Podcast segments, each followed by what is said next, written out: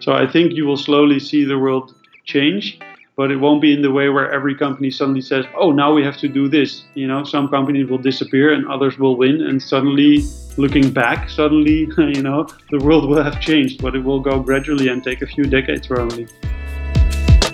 Welcome to another episode of the Work Life Hub podcast.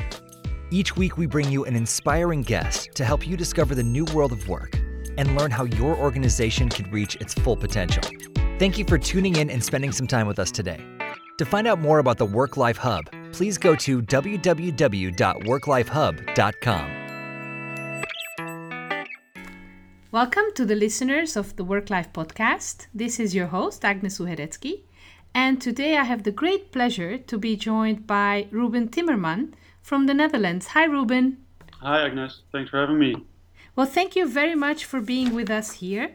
Just as a way of introduction, um, the way I got to know Ruben and his company Springest was through a, a, webinar that you did, Ruben, some time ago, where you were explaining the concepts and, and management styles and collaboration that you use in your company, which is around holacracy, but also using GDT, getting things done. And I thought that was a great um, combination and also a great example for a European company to be to be working in these ways. So I reached out to you and I'm very happy that you accepted to be on the podcast.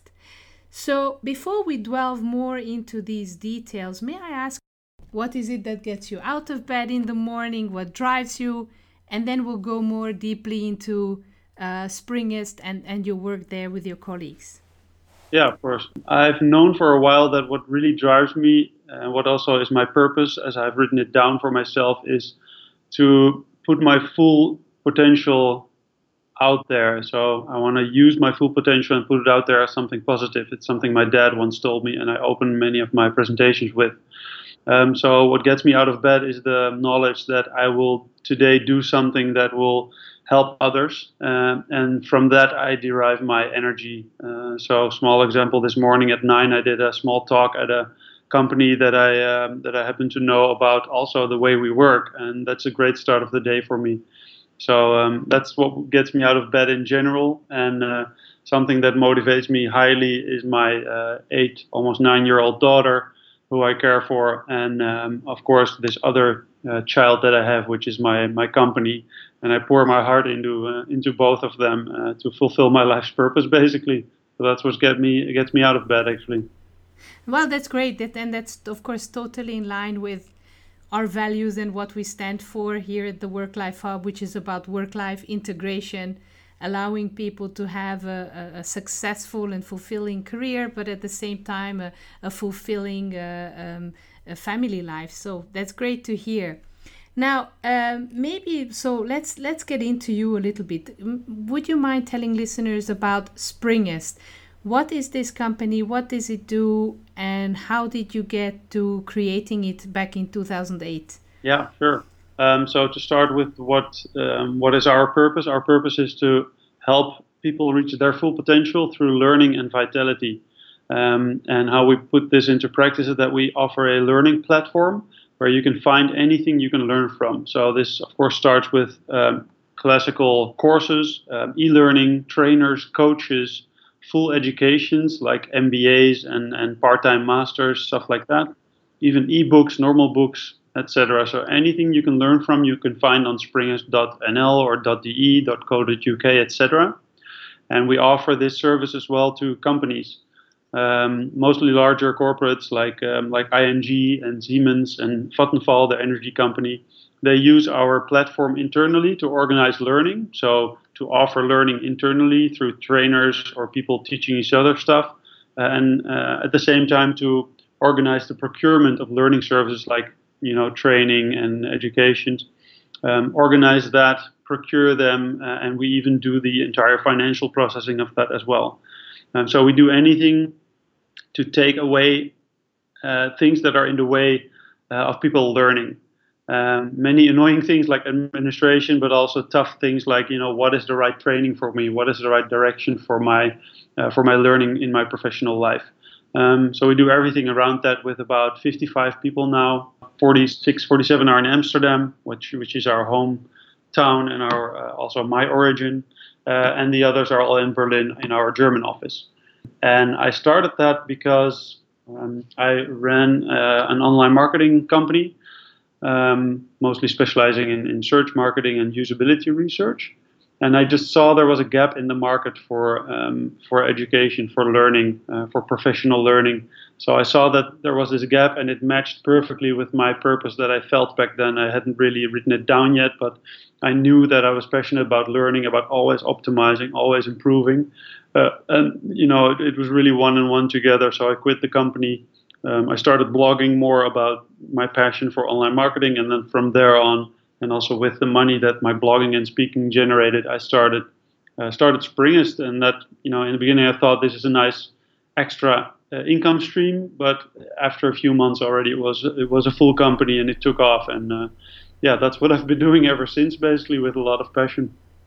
Well, congratulations, firstly, because you know for any uh, startup entrepreneurs listening, and and as we are also entrepreneurs here at the Work Life Hub, I think everybody can probably also, you know, imagine all the hard work and the pain and the and the challenges that went in especially in the beginning. And of course that's that's also a market where you have other big big players. So really kudos to you for for managing to to grow something that uh, that uh, that is not not a very easy market. And also because I don't know what you think about this, but we are also, of course, passionate about discovering new learning, extending our knowledge, extending our horizons.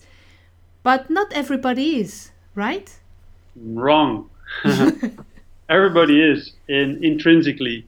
People are intrinsically motivated to progress, to uh, be of value. You know, if you look at Maslow's pyramid, uh, self-actualization, um, I think there is some I mean, it might not be the most scientific thing, but actually, if you dig deep enough or give people enough space, they all tend to want to do something useful with their lives um, if they're healthy, let's say that. I think in many companies or in many structures that we now have in our society, the ambition and the freedom to express and to do the thing that is, you know, that, that you're passionate about, that's just being ignored or even um, discouraged or, you know, beaten out of suppressed. So yeah. yeah. I think everybody actually is, and this is something we all also sometimes see with our corporate customers, where they say, "Well, you know, it's awesome. We'll have this learning platform. We're super happy, but yeah, you know, not everybody will use it because not everybody will learn." Let's see. Let's let's give them the space, and let's not assume they don't want to learn, but let's make sure they get the opportunity, and also to tell you and us as Springest, you know, helping you or your company to learn uh, tell let them tell us what's wrong with your offering with what you're offering in learning. And uh, very often the problem is that uh, companies want to predict what people want to learn and then it doesn't work. You know if you give them very limited options then they they just burn out. But if you give them a bit more freedom while keeping some control and insight then you know then basically everybody does want to learn because they want to progress. Well i think that there's so much to discuss there and and of course we're I'm also very passionate about learning and development and but I would like to nevertheless maybe bring back this conversation uh, to to the the principles and the methods that you applied I guess already from the get-go. So so who inspired you in terms of holacracy? Who inspired you for GDT? How how did this happen that you you you decided or you you you launched your company with these I would say even back then probably quite unusual ways of working. Yeah, in a way. Um, I had a company before, and I was uh, um, always very much about optimizing my time, optimizing my happiness. This was something that was conscious in me since I was studying. And um, uh, I did uh, GTD. I used GTD already since 2002 or something. It was a bit of a hype then in, in sort of the life hacking movement that I was also interested in. And uh, so GTD was something we applied from the beginning in my company, and I tried to make everybody do GTD because I felt that it um, made me a calmer person, uh, also a happier person because I was more relaxed about the things I did, even though there was a lot of pressure. Um, Springest actually is almost uh, a bit older actually than my daughter. Um, so sometimes people would tell me, "Oh, and you know, it's great that you can do this company, being you know so free without any burden, like mortgages and kids." And then I tell them, "Well, I actually have a daughter that's just as old as Springest, including a mortgage and all kinds of trouble that that brings." And GTD really helped me nav- navigate that, both personally and professionally. So GTD was something I more or less forced upon the people working with me uh, to say like, hey, this is really good. Let's you know, let's try to do this and be conscious um, and also be conscious together. But then after a few years, when we were with about 12, 13 people, I felt um, and saw that you know managing my company at the lunch table, as I call it, was not enough anymore. Um, uh, I couldn't talk to everybody regularly enough uh, that they would be pointed in the right direction uh, uh, all the time. Uh, so I thought there must be something, and then people told me. Um, so this is like anti-inspiration. People told me you have you have to you know you have to hire managers now, Ruben. It's it's time. there has to be a middle layer between you and the people, and it felt wrong. You know, you can be lucky with your manager, and if you're not, you're screwed. Um, and then things fall apart, or you just you know you suck it up and that's what most people did. And I chose not to go down that route. So I asked actually a GTD trainer, um, Marco Bogers is his name. Thanks, Marco. Uh, I asked him, you know, I want GTD, but I want it for my company. I want a structure that uh, allows us, or maybe even forces or pushes us to be more conscious of the choices we make, and that makes it easier for us to align with each other, like GTD aligns myself. You know, GTD aligns you with your purpose by um, helping you structure all the way from purpose down to your mundane day-to-day tasks and everything in between. So the things you choose to focus on, the things that are important to you. And I asked him, you know, I want to do this in my company and make sure that it's embedded in our structure. And then he said, I heard of Holacracy. That, that's by now five years ago. It's a bit weird. It's very nerdy. It's very new. Nobody in the Netherlands is really doing it yet. So you might want to look at that, knowing that I was a um, uh, not very risk averse entrepreneur. so I said, okay, let's dive in, and then we just started to figure it out, and um, you know, try to implement it ourselves together with a coach. That's that's basically how it took off. That's great. And um, did you visit some companies in the U.S.? Did you, or was it really almost an organic kind of custom built up that you implemented for Springest with your own? I don't know, do you have rules? Do you have policies? Do you have something that explains how it works? Well, um, holacracy back then was still pretty new, and in a way it still is. Um, uh, there were not many examples in Europe. Uh, there were some in the US, but for instance, Zappos is now the biggest example. They hadn't started yet, so we were a bit earlier than them. So there were no easy cases accessible to us, especially as a startup. You know, we don't have the money to fly to the US to visit some company and see, you know, to get inspired. We are more, um, you know, at the point, or then we were at the point where we say, let's just try something out. We did have a coach who, who had been to the US, who had um, pretty good contact with Brian Robertson, um, the guy who, let's say, wrote the first versions of uh, the Holacracy rule book, so to say. Um, the book that then also didn't exist, by the way. So there was not much in, in way of example and preparation so we just started uh, figuring it out together with uh, with this coach. Diederik Jansen is his name from uh, Energized.org. They're still a, a, very good coaching company for holacracy. And both GTD and holacracy are extensively documented and very, very rigid in uh, in rules. And how I always explain it to keep it short, or, or at least in this part, is it's a very strict set of rules, a very clear box of boundaries um, that serves you know the purpose to align everyone and within that very, very strict and clear box, you have absolute, uh, or let's say near absolute freedom. Uh, and um, the Holacracy uh, Constitution is this rule book, and you can find that online. It's open source, and you can see all the rules basically. And on top of those rules, you build your, let's say, organizational um, applications of those rules, which which are called uh, your governance records. So the, the way your company is organized. Um, so yeah, there are many rules. It's all written down, and everybody can in- influence or change those rules or the way you work or the way you are structured. Would you mind telling, giving listeners um, a little insight via concrete example? What would be some process of way of working that would be very characteristic for holacracy, but also very different from a, a standard company with hierarchy. Yeah, yeah, of course. Um, I am talking to you not because I am Ruben. Uh, I mean, from your perspective, I am, but um, in, in Springest and in any holacracy, actually, uh, everything you do, um, you do it because you're accountable for it from a role. So you don't have job descriptions, you have several, usually roles, and roles have accountabilities. And accountabilities are very explicit. So I am talking to you because I happen to have a role uh, which is called um, external speaker in a circle which is called evangelism. And this circle serves the purpose to inform the world of the way Springest works to make us um, known as the learnest company. So this is a bit bit of a mouthful, but uh, I just want to um, express that everything is written down uh, in very clear terms. It's also visible online uh, for everybody to see. So every role that I have, everything that I do at Springest is is written down in these accountabilities and roles. And You can find that on roles.springest.com. So you can type in Ruben there and literally see the, I don't know, 35 or 40 roles that I fulfill at Springest.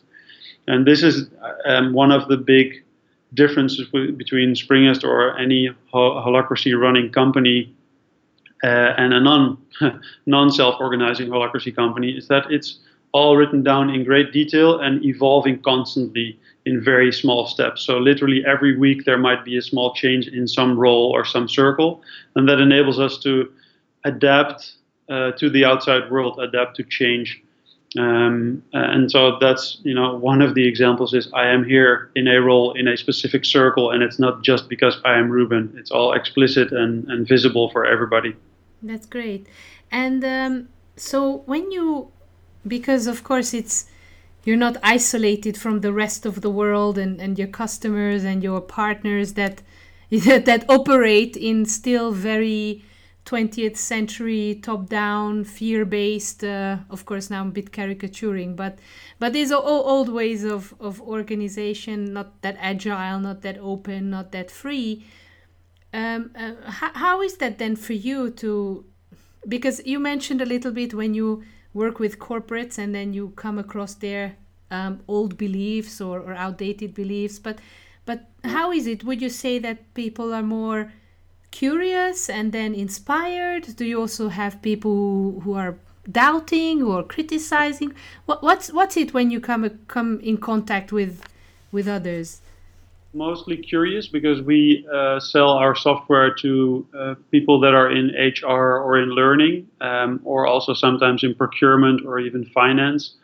Um, but mostly they're curious about it because they because it's different. So they're curious like how does it work, and they generally see us as a successful company. We've um, we've won the award for the best employer of the Netherlands three times in a row. Um, and they know this, of course, because we tell them we are, we are proud of it. So they're curious because of that. Uh, but then the next step is in general they don't care. They care about the results that we deliver. So is our platform working you know? Uh, are we is the responsiveness great? How what's our customer service like? And it's the same with for instance investors or business partners or clients or whatever even employees. In the end people care about the result. And if if we are delivering our results then everybody's happy um, and then, of course, for employees, it's a bit different because they work in it, so they have an extra benefit benefit there. But in general, they're curious about how it works. We also invite them to work with us in these kind of ways, you know, making things very explicit, being very transparent, and they really value that because they see it helps. You know, it helps us deliver projects in time, you know, solve problems quicker, um, be more vulnerable and open in finding solutions for stuff and they appreciate that because they see results and that's in the end in business the only thing that actually matters. So um, then in that sense they don't care that much about all the interesting exciting holacracy stuff. Mm, i understand. And and what is it um, how does this manifest for um, employees in terms of you know work life balance or their employee experience or their employee because I, I understand I think more or less the processes and the and the structure. But in terms of kind of the personal experience for working there how does that um, manifest itself? Can you say a couple of words about that? Yeah the first thing I would say is don't ask me ask my uh, my colleagues uh, the other Springeteers, as we call them, and uh, you can see some reviews on um, Glassdoor. So if you search on Glassdoor for Springest, you can see about 15, I think, uh, um, reviews from from ex-colleagues. We recently started encouraging ex-employees and also some employees to um, to fill that in um, because they verify the validity of the review and people are anonymous, so they can really um, um, give it their uh, their best shot. Uh, and also on join.springest.com, which is our um, recruitment site or career site. So you can see what they say, but in general, the story is something like they really enjoy the freedom of being able to uh, choose what they want to impact. Uh, they enjoy the energy that that gives. They love the transparency. Yet at the same time, they also notice that it's um, um, you know that it's hard in terms of learning, uh, especially if you have a longer career uh, before uh, joining Springest. You have to unlearn some behavior, things like uh, politics and um, you know keeping information to yourself etc uh, transparency is is default here so you you might have to get used to that uh, but if you read the reviews and talk to people here you'll learn that they appreciate that and appreciate um, um, yeah the freedom that that is then possible within this transparency that also creates pressure for instance people can see what you do and if it's working or not and there are metrics for that and everybody can see them um, but once you get sort of the hang of that and used to it, there there is this huge benefit of extreme clarity in work and freedom in how you do your work, etc., etc. Uh, that's um, that's the short version, I guess. I I think that you know particularly what I'm quite picking up here. Of course, there's so much of real value and insight of what you're explaining, but one thing that that I find quite interesting is is um, you know, we speak a lot on the podcast about um, job polarization, about the fact that people used to have job descriptions that are totally outdated, that people still are recruited on the basis of these job descriptions or diplomas and and what I mm-hmm. find what I would find probably quite appealing is is seems like there is some fluidity there that that you can move towards roles or discover new roles in in saying okay maybe i'm let's say somebody working with the accountancy but i could maybe take up a role in terms of public speaking if that's my passion and, and represent springest or or i'm somebody in marketing but i could and i think that must be so incredibly enriching for the your colleagues that you know you can have a look you're not in silos you can have a look into other types of roles of jobs and and and which is a really great insurance a personal insurance for the future. And what it resonates also with me is that you know more and more in these times people have to take responsibility for their careers. They have to become the real owners of their own careers their own learning. And in a way that's great that that's what you're offering as a business this this type of responsibility saying people but also that's what you have internally of you you can you know maybe then steer your ship and and change careers midway. And i find that very very interesting and inspiring yeah yeah just to be sure uh, because i totally agree with you so it's a good reflection of what happens here fluidity is a very uh, logical word to describe what happens with the roles um, but I don't do this because of that. I do this because I want my business to succeed. I want to, you know, achieve this purpose um, uh, make sure that Springest does help everybody in the world to learn, and that is a very competitive thing, as you also said in the beginning. And I think this is the way to extract the most um, performance out of people, to put it very bluntly. Uh, and the fluidity helps keeping them happy, helps putting people in the exact right place for them in you know that moment of their lives where they can uh, put in the most energy and make the uh, make the best results because they're happy. You know, happy people make less mistakes, uh, are more engaged, are more uh, willing to fix uh, things that are broken, etc. Uh, and that's why I do these do these things. I genu- uh, genuinely think that this is the way to win business-wise. and then all these, um, let's say, so-called nice things come with that, apparently. and that's yeah, that makes me proud. Well, I would be so happy, Ruben, if more business owners would think that way, you know, that they would match up the business case with how people tick and what makes people happy. Because it's exactly as you say the more people have autonomy the more they're accountable the more they have responsibility the more they're willing to give their all and invest themselves and and be uh, supportive to their colleagues and you know really keep the interest of the company at heart. Yeah. and and it's it's really I, I mean I, it's a cliche but it's a kind of a win-win-win situation. It's good for your company it's good for your people but it's also really good for society at large well, let's see. You know, we have to win first, and I don't know if we've won yet. We're doing we're doing quite well. Um, the question, of course, is will companies change or will companies just disappear that don't do these kind of things? And I think that's what's going to happen. And in 20 or 30 years, most company will run on a system comparable to what we do. You know, if if I'm right about what people actually need and want to perform, and slowly companies will uh, either adopt uh, adopt working methods like this or slowly start to disappear, which which happens every uh, every couple uh, decades. Companies disappear, um, and you see big companies like like ING, for instance, making big steps towards self-management because they know they have to, because they see it's working, because they you know have to um, play catch up to smaller competitors or new incumbents.